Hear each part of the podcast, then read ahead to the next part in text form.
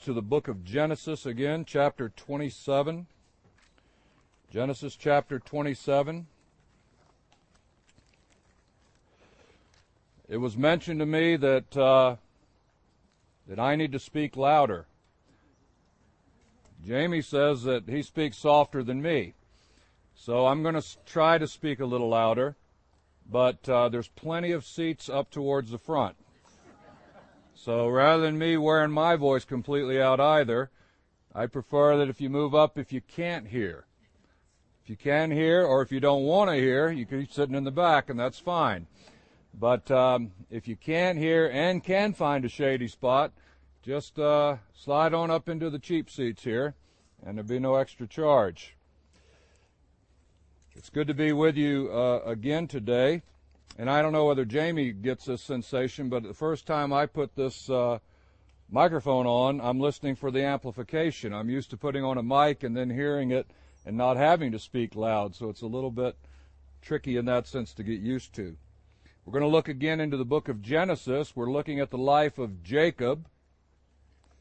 We're looking at it both practically and prophetically as Jacob is one who illustrates for us in his life certain principles that we find applicable to our lives. And as God uses the historical record of the life of Jacob and the surrounding events to illustrate higher truth, truth that has to do with the nation, ultimately that will be named not just Jacob, but Israel, as his name will become, as he will become to be called. So we're going to look in chapter 27. It's a little bit lengthy, but I'm going to read it in its entirety, beginning at verse 1. It came to pass that when Isaac was old, and his eyes were dim so that he could not see, he called Esau his eldest son, and said unto him, My son. And he said unto him, Behold, here am I. And he said, Behold, now I am old, I know not the day of my death. Now therefore take, I pray thee, thy weapons, thy quiver, and thy bow, and go out to the field, and take me some venison, and make me savory meat, such as I love, and bring it to me, that I may eat, that my soul may bless thee before I die. And Rebekah heard when Isaac spoke to Esau his son, and Esau went to the field to hunt for venison and to bring it. And Rebekah said unto Jacob her son, saying, Behold, I heard thy father speak unto Esau thy brother, saying, Bring me venison, and make me savory meat, that I may eat and bless thee before the Lord before my death. Now therefore, my son, obey my voice, according to that which I command thee. Go now to the flock, and fetch me from thence two good kids of the goats, and I will make them savory meat for thy father, such as he loveth. And thou shalt bring it to thy father, that he may eat, and that he may bless thee before his death. And Jacob said to Rebekah his mother, Behold, Esau my brother is a hairy man, and I am a smooth man. My father peradventure will feel me, and I shall seem to him as a deceiver. And I shall bring a curse upon me, and not a blessing. And his mother said unto him, O upon me be thy curse, my son, only obey my voice, and go fetch me them.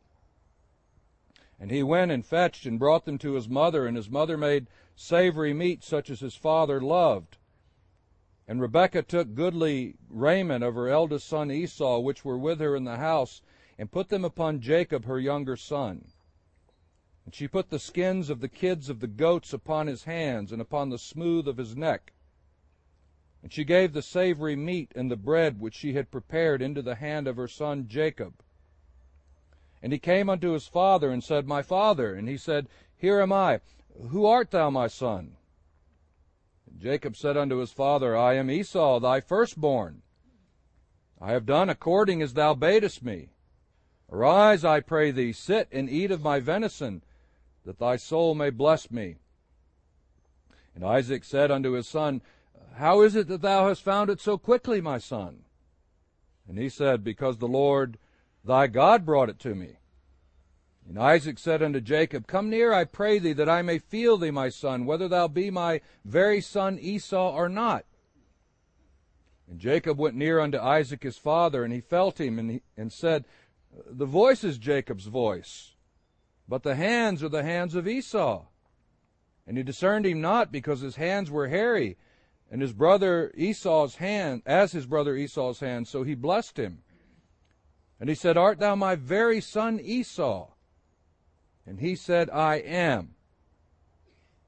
And he said, Bring it near to me, and I will eat of my son's venison, that my soul may bless thee. And he brought it near to him, and he did eat. And he brought him wine, and he drank. And his father Isaac said unto him, Come near now, and kiss me, my son. And he came near, and kissed him, and he smelled the smell of his raiment, and blessed him, and said, See, the smell of my son is as the smell of a field which the Lord hath blessed. Therefore God give thee of the dew of heaven, and the fatness of the earth, and plenty of corn and wine. Let people serve thee, and nations bow down to thee. Be Lord over thy brethren. And let thy mother's sons bow down to thee. Cursed be every one that curseth thee, and blessed be he that blesseth thee. And it came to pass, as soon as Isaac had made an end of blessing Jacob, and Jacob was yet scarce gone out from the presence of Isaac his father, that Esau his brother came in from his hunting. He also had made savory meat and brought it unto his father, and said unto his father, Let my father arise and eat of his son's venison, that my soul, that thy soul may bless me. And Isaac his father said unto him, Who art thou? He said, I am thy son, thy firstborn Esau. And Isaac trembled very exceedingly and said, Who? Where is he that hath taken venison and brought it me? And I have eaten of all before thou camest, and have blessed him. Yea, and he shall be blessed. And when Esau heard the words of his father, he cried with a great and exceeding bitter cry, and said unto his father, Bless me, even me also, O my father. And he said, Thy brother came with subtlety, and hath taken away thy blessing. And he said, Is not he rightly named Jacob? For he hath supplanted me these two times. He took away my birthright, and behold, now he hath taken away my blessing. And he said, Hast thou not reserved a blessing for me? And Isaac answered and said unto Esau, Behold, I have made him thy Lord, and all his brethren have I given to him for servants. And with corn and wine have I sustained him, and what shall I do now unto thee, my son? And Esau said unto his father, Hast thou but one blessing, my father? Bless me, even me also, O my father. And Esau lifted up his voice and wept. And Isaac his father answered and said unto him, Behold, thy dwelling shall be the fatness of the earth, and of the dew of heaven from above. And by thy sword shalt thou live, and shalt serve thy brother. And it shall come to pass when thou shalt have dominion that thou shalt break his yoke from off thy neck. And Esau hated Jacob because of the blessing wherewith his father blessed him. And Esau said in his heart, The days of mourning for my father are at hand, then will I slay my brother Jacob. These words of Esau, her elder son, were told to Rebekah, and she sent and called Jacob, her younger son, and said unto him, Behold, thy brother Esau, as touching thee, doth comfort himself, purposing to kill thee. Now therefore, my son, obey my voice, and arise, flee thou to Laban, my brother, to Haran, and tarry with him a few days until thy brother's fury turn away till thy brother's anger turn away from thee, and he forget that which thou hast done to him. Then I will send and fetch thee from thence. Why should I be deprived also of you both in one day? And Rebekah said to Isaac, I am weary of my life because of the daughters of Heth. If Jacob take a wife of the daughters of Heth, such as these which are of the daughters of the land, what good shall my life do to me? And Isaac called Jacob and blessed him and charged him and said unto him, Thou shalt not take a wife of the daughters of Canaan. Arise, go to Padan Aram, to the house of Bethuel, thy mother's father, and take thee a wife from thence of the daughters of Laban, thy mother's brother. I read the entire chapter because I like to read the Word of God. And uh, the Word of God is effective in the minds and hearts and lives of those that hear it and believe it. And it's good to hear what God's Word has to say and because we want to get the whole setting of what's going on here. if I had to title this chapter, I would title it One Big Happy Family. and uh, when you read the Bible enough, you realize that reality TV has nothing on the Scripture. Somebody once said there wasn't a family in Scripture that we find historically that wasn't dysfunctional. And so uh, it's very real. One of the questions one of the young people asked last night as we gathered together a bit was, how do we know, how can we communicate to other people the reality of what we believe? We believe it, but how can we, you know, get them to see the reality of it? And I said, well, certainly one way is the scripture. We always want to bring it back to the scripture, which sort of begs another question, but how do we know the scripture's true?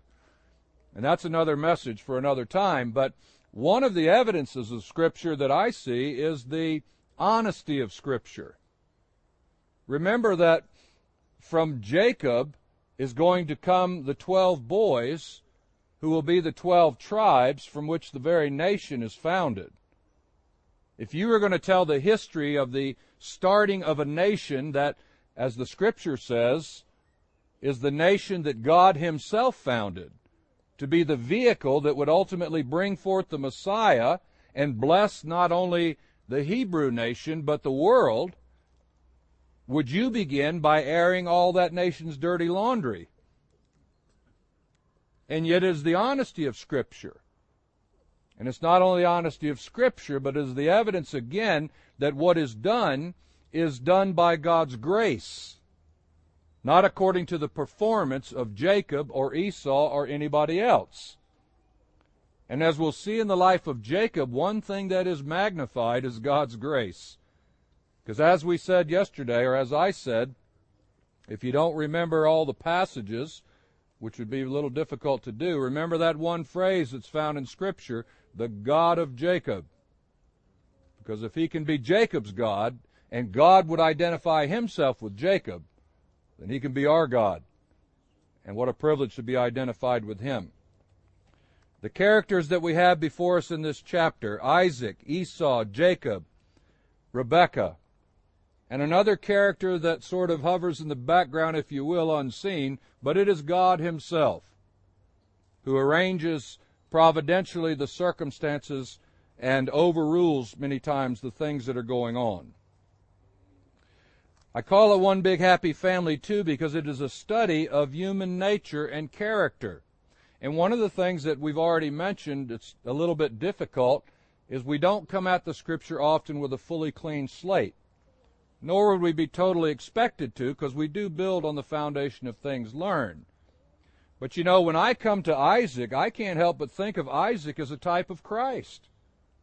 You see him there in Genesis 22 as the willing son who laid down his life as a sacrifice and yielded, you know, in that great picture that is recorded for us in Genesis 22.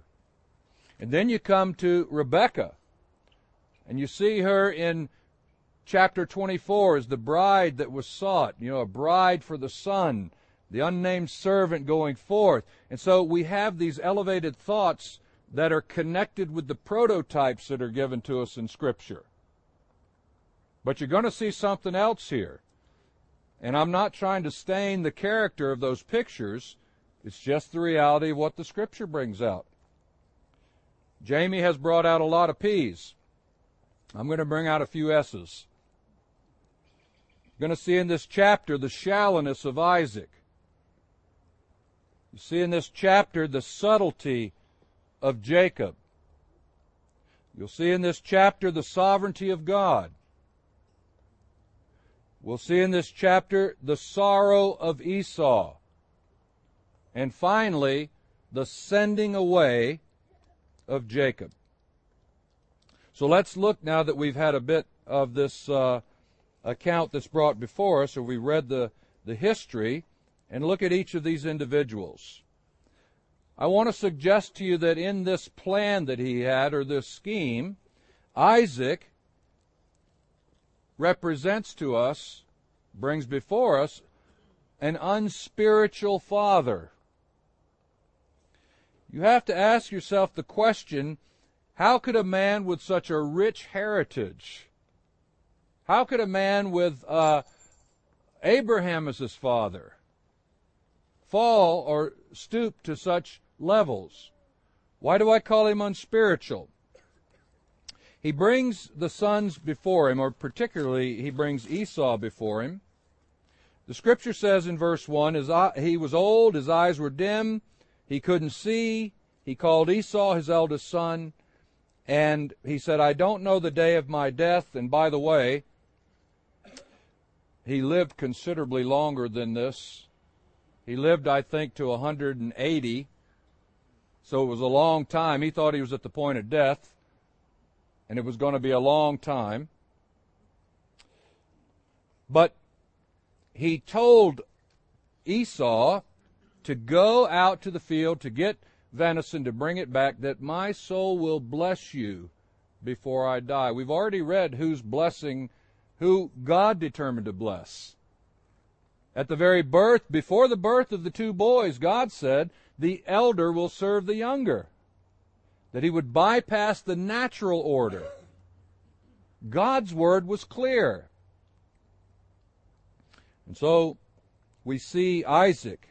His lack of sight in verse 1, I want to suggest to you, was more than physical. His lack of sight. And what you're going to find emphasized in this chapter in regard to Isaac is how the natural senses fail him. His sight failed him. He couldn't trust just what he saw with his eyes because his eyes weren't any good at this stage. You find in verse 27, he seems to be getting a little suspicious and he, he calls uh, who he thinks is Esau near to him and he says, uh, Come near that I may kiss you. And really, what he wanted to do too was smell him. And he smelled the smell of his raiment. And his sense of smell failed him. In verse 22, he, Jacob went near and Isaac touched him. And remember, Esau was a very hairy man. Now, there's hair and then there's hair, okay? And uh, I think at this time, Isaac's sense of touch must have been diminished as well because it's one thing to feel somebody who's hairy chested or hairy arm. It's another thing to feel a, a goat skin on somebody's arm and think it's human hair. But his sense of touch failed him. His sense of taste failed him. Bring me near the venison that I may eat, in verse 25. And he brought him not venison, but goat. Now I want to say there's good goat and there's bad goat, and I've had both. And uh, good goat is good. And good goat can be cooked. I guess the closest thing I've ever thought of when I've had good goat is that it tasted a lot like venison. And yet, you still knew it wasn't venison, it was goat. But he didn't. His sense of taste failed him. So all of the senses, his sensory perception, his natural senses failed him. But I want to tell you one thing that would have never failed him, and that is God's Word. And the young folks that are here today, I want to emphasize to you that there's one thing that will never fail you, and that is God's Word. There is one source that is ultimately reliable and truthful that you can depend upon and bank on, and that is God's Word. Your own natural senses will fail you in life. You'll see things, you'll hear things, uh, your, your whole sensory perception sometimes is bombarded with things.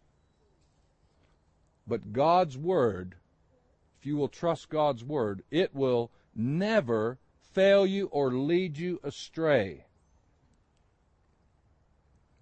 Throughout the Bible, we find, don't we, how important it is to listen to the right voice it started earlier in the book of Genesis. Two voices in the garden. What God had said and what the serpent said.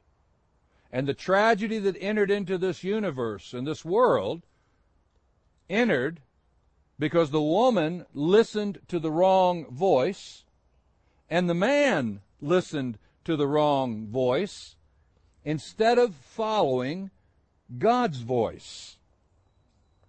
You will never go wrong following what God has said. And for the young people that are here, I, you already know it. You're going to be bombarded in life, in society, with uh, with just a, I want to say cacophony, but um, if I were from some folks' neck of the woods, I might say cacophony. But anyway, um, with with just a, a host of different voices coming at you drawing you, seeking to gain your attention, seeking to say, this is the way. You're going to have to learn in the midst of all those voices that there is a voice of higher authority that says, this is the way. And you're going to have to have that discernment that only comes as the Spirit of God works on that material that you have ingested of His Word and leads you to see no, that's not the right way. No, that's not correct.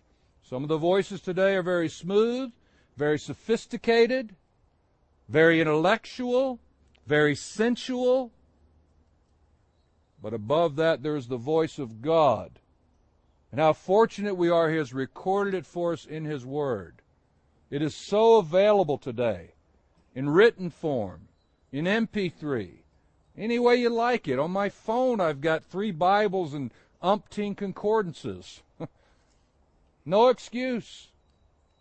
But you know, all those Bibles and concordances on my phone don't do me any good if I don't open them and read them and take them in. Learn to distinguish because you know what God's truth is and what God says. And judge the voices that you hear based not on your feelings or what you think is right, but based upon what God has said. You'll never go wrong that way. And so, Isaac, what a tragedy. His love for Esau, that which was natural, over the one God had chosen, Jacob. And guided by his fleshly appetite, by his natural appetite, he pursues a plan that is exactly opposite of what God's will is. It's a good thing we're never like that. and one of the realities of the Bible is that as you look at these folks, you're looking in the mirror. I mean, we don't think it's possible, do we, that people who are believers and saved, Christians, would ever do anything in opposition to God's will to satisfy our own desires, do we? And yet it's possible, isn't it? To place our will, our desires above that which God has said. But it'll never come to good. And so we see Isaac seeking his will, seeking to satisfy his fleshly appetite. You wonder, don't you, if maybe that's where Esau got some of his. Remember, we said one thing that distinguished Esau and Jacob was their appetites, what their desire was for. And that's one of the things that'll distinguish you from the rest of folks in the world. What is your appetite for? What is it that you desire? Do you have a hunger for the things of God? Do you have a hunger for God's truth? Do you have a hunger to do His will? to follow him. You know, I say appetite because your conduct, your walk, your life as a believer, I know it's nothing like mine and far better, but mine I know isn't always what it ought to be. And I don't always do things the right way, and I fail, and I sin. And I grieve folks, sometimes even folks close to me. And I haven't always done right with my children. God is a God of grace and mercy. But I tell you one thing I know what I want. And I want what's right. And I desire God's will. And I pray, God, help me. God, help me. Even in the raising of my children, God, be merciful in the areas where I failed. Long suffering. What is it you want? What do you want in life? What's your appetite for? It's a very critical thing. And so, while it doesn't make excuse for our own sin and failure, it's a great distinguishing mark, isn't it? To know that your heart is set for the things of God. And so we see Isaac in this sense failing in that regard. Rebecca, that beautiful picture, portrait of the bride of Christ, and yet in this chapter, a scheming wife. a scheming wife. Note her deceit. And you wonder, wonder if Jacob didn't get a little of those, few of those genes passed on to him.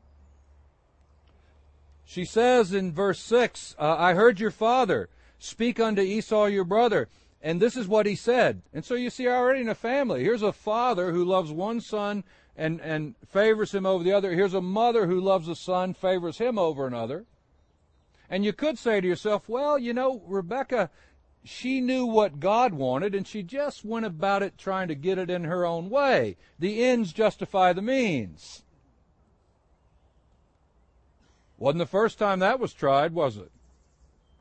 One day, Abe, Abraham, and Sarah were there, and Sarah said, Abe, have I got a plan for you? And the current controversy that exists in the Middle East is a result of that. Folks who couldn't get along together in the same tent then and can't now. And so trying to circumvent the will of God by doing it your own way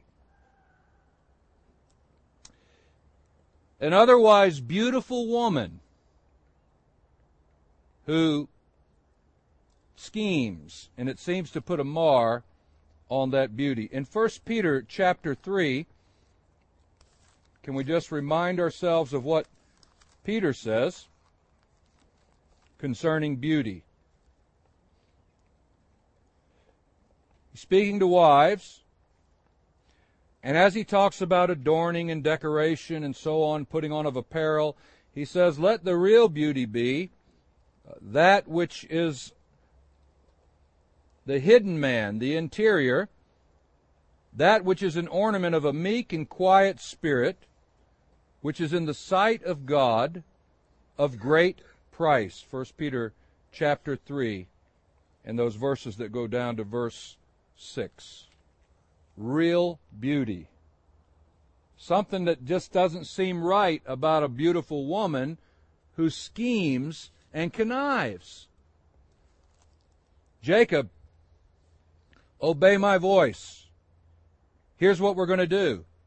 And Jacob even protests, doesn't he? He protests in verse 11. He says, wait a minute. And I like the way he protests. Not, Mom, this isn't right. No, that's not what he says. Wait a minute uh, Esau, my brother's a hairy man. I'm a smooth man. That's the first thing he thinks. Not to worry. Not to worry. He says, My father will feel me and, and he'll think that I'm a deceiver. That's because you are a deceiver. And so the mother says, Here's what we do. I've got the whole thing worked out. And so she comes up with her scheme. I want you, ultimately, she says at the end when Esau finds out what has taken place in verse 43 Obey my voice, my son. Arise, go to Laban, my brother, to Haran. Tarry with him a few days. The few days turn into 20 years. And as far as the scriptural record is concerned, we don't know that Rebekah ever saw Jacob again. I want you to think about this. Because she says in verse 45, Why should I be deprived also of you both in one day? The thing she wanted most was not to be deprived of her son. It's why she did the scheming. Even at the end of this chapter, you know, when she comes to Jacob, I mean to, to Isaac, she doesn't say to Isaac, listen, Esau's going to kill him if he doesn't get out of here. She says, you know what? I've had it with these daughters of Heth. You know, if Jacob marries one of these girls, I'm done. Oh, yeah, that's a good idea. Why don't we get him out of here and send him off? Excellent idea, Isaac. as far as the scripture's concerned, we never have a record of her ever seeing him again. And the point I see, one of the points I see is that the thing that she desired the most, she didn't get. She didn't get. She couldn't keep her son by her own scheming and her own conniving. And that, as a parent, speaks to me. oh, how we have to trust them to the will of God and trust God's will. It's not easy, isn't it? You know, as parents, we want to we want to work all the circumstances and arrange everything so that we can keep them. Only God can keep them. And yes, we want to protect our children if we have children. But ultimately, it's God.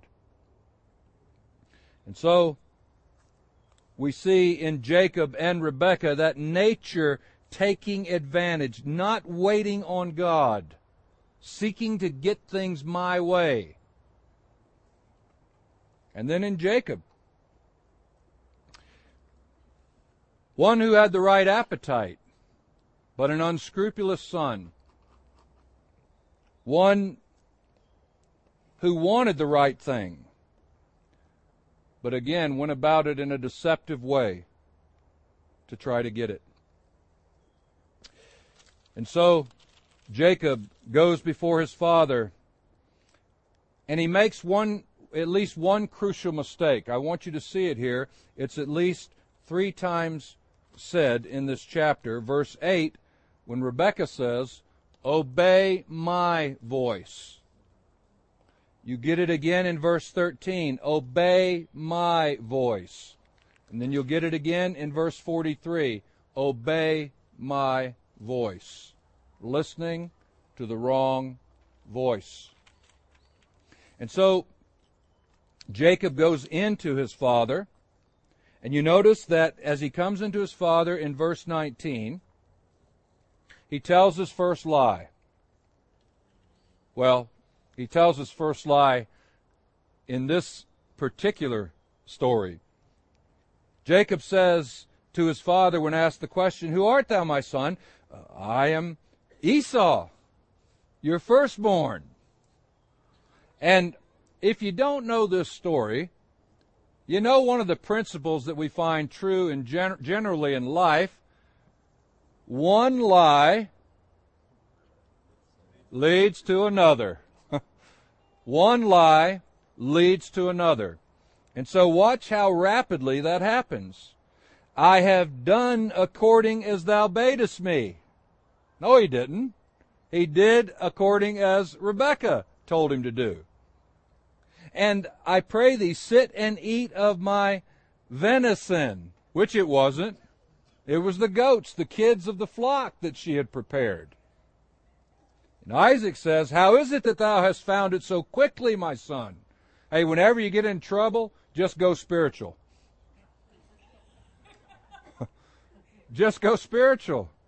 Oh, my father, the Lord thy God, he brought it to me. Well, he asked him straightforward in verse 24, Are you my very son Esau? I am. You're not. but he said he was. And so, the lies that come in such uh, rapid succession, those five lies. I want to tell you that you find in the story in the life of Jacob the principle also that's found in Scripture in the book of Galatians. It says, Be not deceived. God is not mocked. Whatsoever a man soweth, that shall he also reap. If you sow to the flesh, you'll reap corruption. If you sow to the Spirit, you reap the things pertaining to life, eternal, and everlasting life. And one day Jacob's boys would stand before him with a bloodied garment and say, Discern, we pray thee, whose coat is this? And they would deceive him who once lied to his own father in the position of a son. And that old man would live for many years with the weight of that lie, which he thought was true, weighing upon his heart. And so, remember that folks don't get away with things. We just don't always see the end of the story or get the end of it, but God sees the end. And nobody gets away with anything. It seems like it in life sometimes. Again, we're grateful for a God of mercy and grace. But nobody gets away with things. And so the lies that Jacob told. And finally, the desperation of Esau. The timing of Scripture. I got to tell you this story for those of you who weren't there yesterday because it's it's a story about timing. We were going around the young people get together last night, and uh, we started with is it Ricky? Ricky, and so they said, "Tell who who you are, your name, and um, tell something uh, that you, your favorite thing about Yosemite." So Ricky's the first one to start. I don't know how many people we had there, but it was a lot. And so we got to go around the whole circuit. Well, Ricky gets up and says, "Well, my name's Ricky. I'm from you know wherever." And, uh, and he says, "You know what I really like about Yosemite is the bears. I've never seen one, but I want to see one." And so we're standing. I mean, it's still lots of daylight. It's just a little after seven. So we go around the whole circle of all these young people and other young people like myself, and and we get back. We're going to stop at Ricky again, and just as the last person we're going back to Ricky. We go, there's a bear. and it was coming right through into the lower pines, right in the daylight. Timing. Well, the timing isn't exactly that here, and there's actually no spiritual point to that whatsoever, except to say that um, just as soon as Isaac had made an end of blessing Jacob, Jacob had barely gone out from the presence of Isaac his father, verse 30, and Esau came in from his hunting. At that very moment, you could almost see Jacob slinking out of the tent. I don't know if they crossed paths, but he's probably covering his arms, you know, like, because Esau's wondering, what is that on your arms, you know? But as he comes in, Esau, in desperation, realizes what has happened. He does make an error in his statement, doesn't he, in verse 36? Jacob hath supplanted me these two times. He took away my birthright. No. Sold your birthright. He hath taken away my blessing. Well, not exactly true. God always intended on blessing Jacob above you. But he did connive to do what he did. And in desperation, Esau, as the New Testament will say in the book of Hebrews, he found no place of repentance.